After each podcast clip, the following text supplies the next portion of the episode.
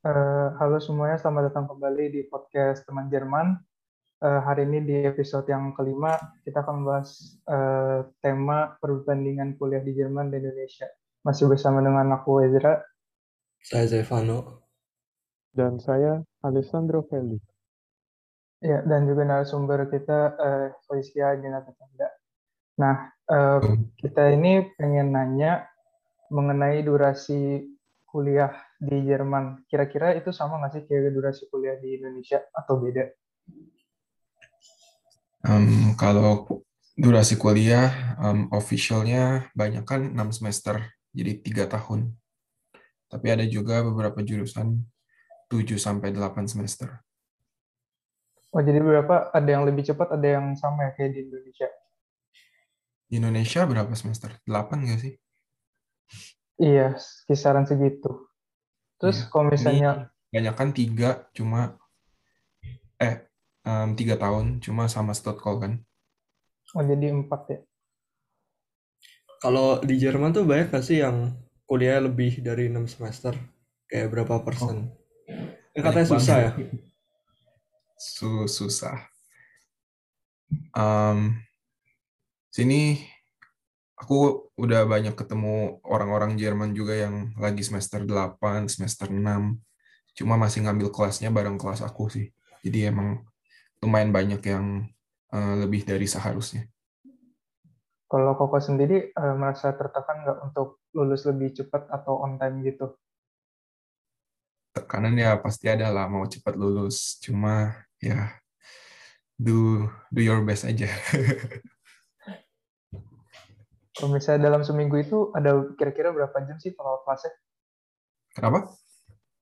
Dalam satu minggu itu totalnya berapa jam kelasnya? Hmm, apa ya? Satu hari kurang lebih dari jam sembilan sampai jam tigaan gitu, kalau normalnya dulu, kalau uh, masuk ke kelas gitu. Terus ditambah kadang suka ada labor lagi. Labor biasa dari jam satu sampai jam enam. Jadi mungkin rata-rata delapan jam gitu sehari, kelas dan labor. Jadi empat puluh jaman gitu per, per minggu seharusnya. Itu belum termasuk ngerjain tugas. Kan di Jerman nggak ada tugas. Uh, di jurusan aku sih nggak ada tugas. Oh, nggak ada kayak P R gitu ya? Nggak, nggak pernah ada P R jurusan aku. Menarik.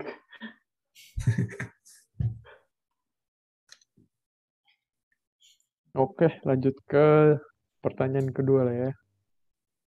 Uh, kan kayak Koko tahu, setiap negara tuh ada kelebihan dan kekurangan uh, dari kuliah masing-masing deh. Menurut Koko, kelebihan, kelebihannya dulu deh. Kelebihannya dulu, uh, kuliah di Jerman tuh apa sih? Dibanding dari Indonesia deh. Hmm, mungkin yang aku...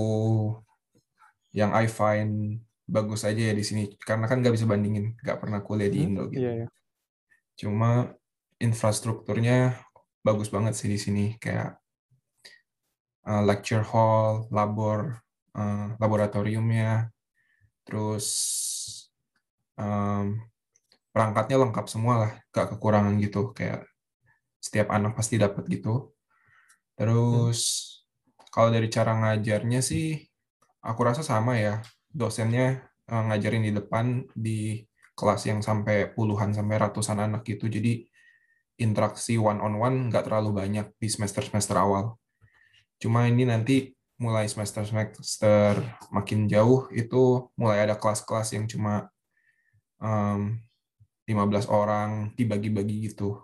Kayak kita juga ada tugas-tugas presentasi kadang-kadang. Dan tugas yang kayak gitu kita bisa uh, konsultasi sama dosennya juga.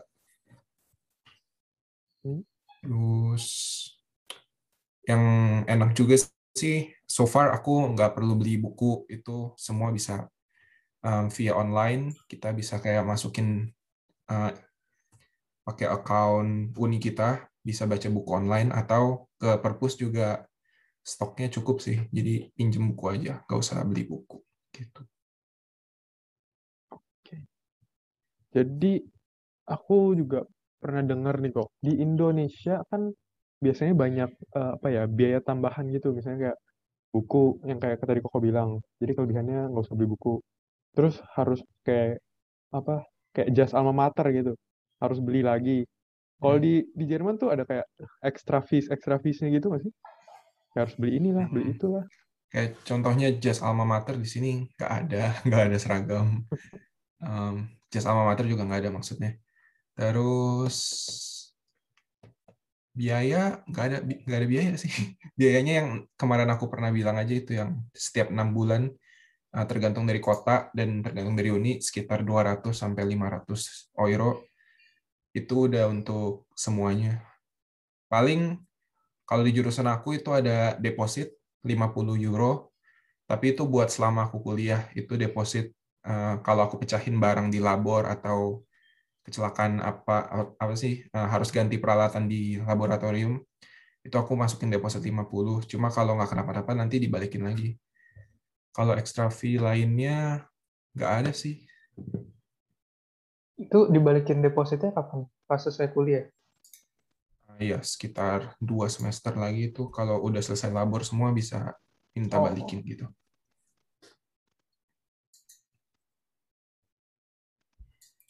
Oke, mungkin kita ke apa metode mengajarnya kali ya. Kalau tadi Koko bilang di Jerman tuh nggak dikasih uh, P R ya, itu tuh lumrah nggak sih? Atau cuma di uh, kelas Koko aja?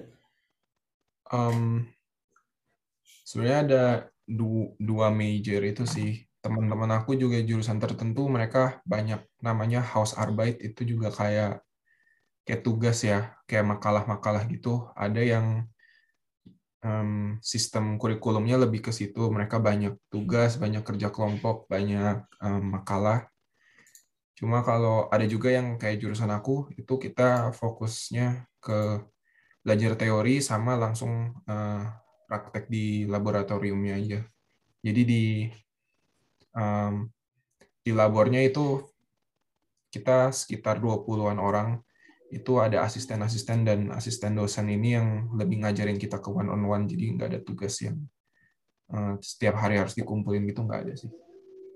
Ada nggak sih metode apa belajar atau mengajar mereka yang mungkin kita anggap aneh atau nggak biasa gitu? Hmm, kayaknya masih sama-sama aja sih kalau metodenya. Jadi nggak beda jauh. Kalau gitu. Metode sama. Mungkin kalau cara Koko belajar beda nggak sama waktu Koko belajar di Indonesia? Sama di Indonesia? Iya. Beda dong. um, Boleh diceritain nggak perbedaannya kayak apa?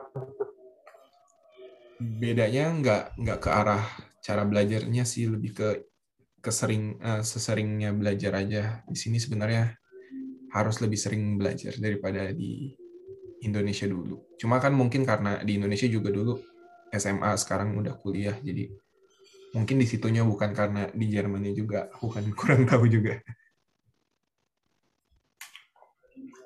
Berarti bukan gara-gara di Jermannya itu ya? Hmm, I don't know. Oke. Okay.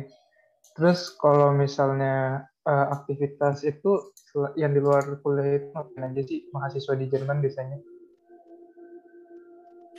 Mereka biasa ikut klub-klub olahraga di dalam kampus, itu ada beberapa. Kalau enggak, um, ada juga OSIS setiap jurusan, cuma itu aja sih, nggak terlalu banyak kalau kegiatan di luar uh, uni, ke, uh, di luar pelajaran. Kalau kayak organisasi tuh pilihannya nggak terlalu itu sedikit. Kalau kayak hmm. organisasi kan kayak di Indo ah terkenal banget gitu kan. Kalau di sana nggak terlalu populer. Hmm kurang sih. Lebih ke sport-sport. Iya ke sport, tapi itu pun antar jurusan. Kalau yang organisasi kayak B E M itu di sini fungsinya lebih terbatas ya, bisa aku bilang kayak mungkin kurang kurang menonjol sih so far. Mereka hmm. lebih ke membantu anak-anak baru. Kalau semester satu mereka sediain tutor, terus kayak uh, M O S orientasi uh, uni, cuma kayak diajak tour, dijelasin uh, gedung-gedungnya, tempat-tempatnya. Cuma other than that, kalau udah di sehari-harinya sih nggak hmm, terlalu banyak aktivitas sih menurut aku. Biasanya, berarti bisa dibilang B M E itu buat yang di dalam lingkungan kuliah aja ya? Iya. Oh.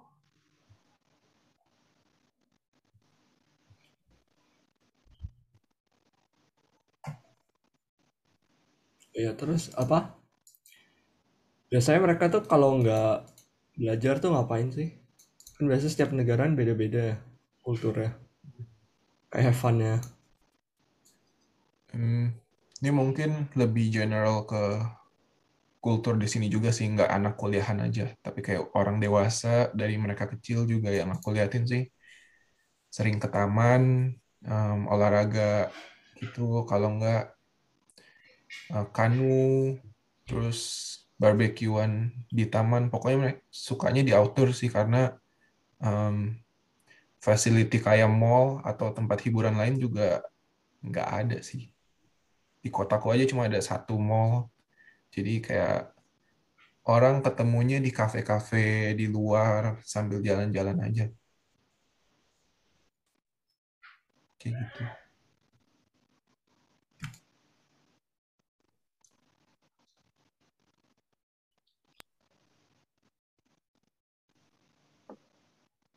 Terus lanjut ya kok. Maaf nih, tadi keluar wifi-nya tidak stabil. Nah, lanjut ke pertanyaan berikutnya. Uh, kan tadi Koko udah bilang ya, uh, apa kuliah di Jerman tuh susah gitu loh, bisa kayak setahun apa telatnya mungkin atau satu semester. Hmm. Bisa nggak sih sebenarnya kayak lebih cepat gitu selesainya? Lebih cepat, aku belum pernah dengar sih orang lebih cepat dari seharusnya. Oh, jadi kayak harus benar-benar tiga tahun gitu ya? Kalau on time masih ada, iya minimal on time lah. Tapi nggak ada yang lebih cepat? Kayaknya belum pernah dengar sih. Oke. Okay. Itu dan maupun aku dari ada... orang Jerman asli itu. Apa? Walaupun dari orang Jerman asli juga nggak ada yang lebih cepat lulusnya. Enggak sih. Oh. Lanjut. Kalau dari apa? Mungkin kok kan masih ada teman-teman di Indo. Mereka pasti mungkin kadang cerita dong kalau kuliah mereka gimana. Hmm. Kira-kira tuh lebih ekstrim mana sih? Di Jerman atau di Indo? Oh, dari cerita-cerita teman. Ekstrim apanya nih? Susah. Nggak tahu. Oh, susah. Susah ya. Menurut aku tantangannya beda sih. Kalau yang aku dengar dari teman-teman di Indo tuh banyak kegiatan antar mahasiswanya juga kan yang harus mereka handle. Um, kesenioritasannya juga di Jerman itu non-existent, cuma di Indo itu masih banyak. Terus kayak kalau soal pelajarannya sih aku rasa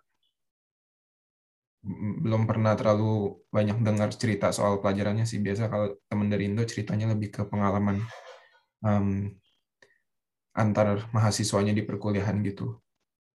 Jadi yang aku rasain beda banget tuh di Jerman nggak ada um, hal-hal kayak gitu. Jadi kayak semuanya balik lagi ke pelajaran-pelajaran terus aja sih. Jadi uh, susahnya tuh beda gitu kan? Mm-mm. Terus kita uh, move on deh. Kalau untuk nyari kerja tuh misalnya lebih bagus degree di Indo atau degree di Germany? Mm. Mungkin sih deh, at least untuk kerja di Indo lah. Aku uh, kurang tahu sih, belum banyak lihat-lihat soal kerja nanti di Indo apa di Jerman gitu. Tapi kalau, kalau misalnya sendiri, kenapa? Dulu aja. Tapi kalau misalnya pengen kerja di Jerman, lebih gampang degree Jerman dong pastinya, ya kan? Kalau mau kerja ya, di Jerman. Kayaknya iya, minimal kan udah bisa bahasa Jerman, um,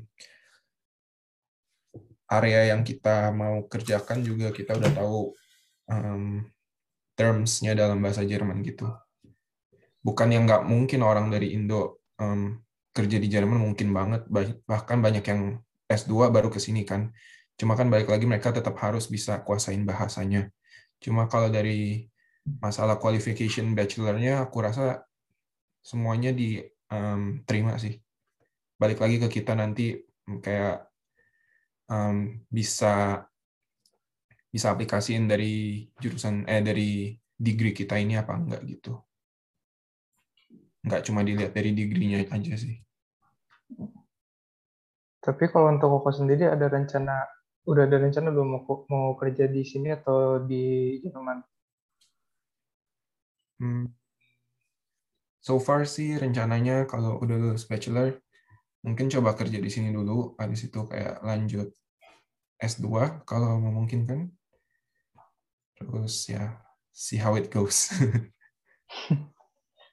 Berarti rencananya masih di Jerman dulu ya? Iya. Yeah. Oh ya, aku mulai. Aku ya. Ada pertanyaan. Oke. Okay. Dulu dulu Jeb. Dulu dulu. Oke okay. Dulu ya.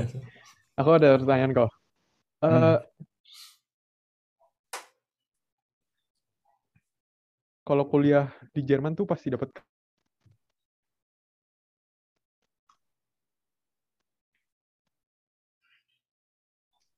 Putus ya dia. Iya, seperti ada masalah teknis. Di sini nggak sih? Halo. Halo. Ya. Tadi pertanyaannya apa, Fel? Nggak kedengar. Maaf, maaf. Wifi-nya tidak stabil ini. Naik turun, naik turun. Oke, jadi pertanyaan tadi, kalau kuliah di Jerman nih kok, pasti dapat kerja nggak sih pas lulus nih?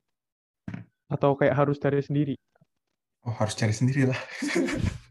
Oh, kau tahu kayak, kirain aku ada kayak kuliah-kuliah di mana kayak ada yang connected sama tempat kerja gitu, terus habis lulus bisa kerja di situ langsung pasti. Hmm, itu banyak kemungkinannya yang aku pernah dengar sih, kayak nanti kamu tulis skripsi kamu bisa di perusahaan, terus kalau um, hubungannya baik mungkin kita bisa apply dan dapat kerjanya bisa dibilang lebih gampang gitu kan, udah kenal. Cuma kalau jalur official dari Uni sih nggak ada itu, balik ke kita masing-masing lagi. Hmm. Terus tadi pertanyaan dari Zefano apa? Iya, sorry. Apa? Kalau kalau di Indo tuh kan apa nilai itu terlihat sangat penting. Kalau di Jerman juga gitu nggak sih? Kayak ngaruh ke kerjaan apa? Hmm, kalau ke kerjaan aku kurang tahu ya. Tapi pastinya kayak buat S dua itu ngaruh banget karena beberapa uh, mereka lihat nilai kita di bachelor juga. Um, berapa nilainya untuk bisa uh, apply ke S dua. Jadi nggak semua yang uh, lulus bachelor bisa masuk ke beberapa jurusan master, itu ada ada limitnya juga. Tapi persepsi kalau mereka tentang nilai itu nggak penting gitu kan? Nggak terlalu penting, saya penting Indo. Hmm, kurang tahu deh. Kayaknya oh. Penting sih, cuma nggak tahu, nggak belum kedengeran sih sepenting apa gitu loh.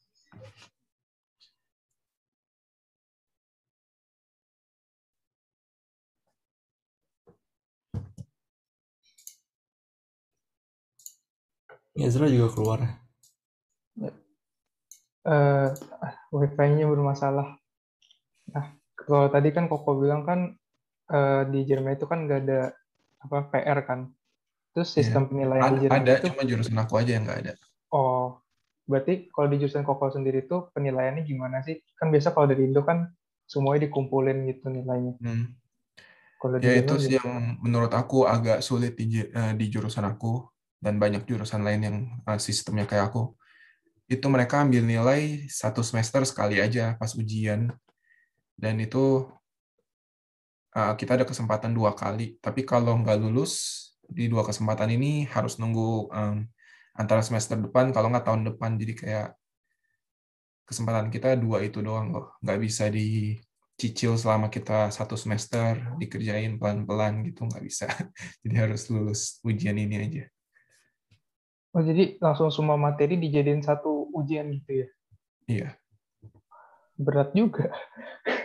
Bahkan uh, beberapa pelajaran gimana? Juga bahannya dua semester, nanti baru ujiannya di semester keduanya gitu.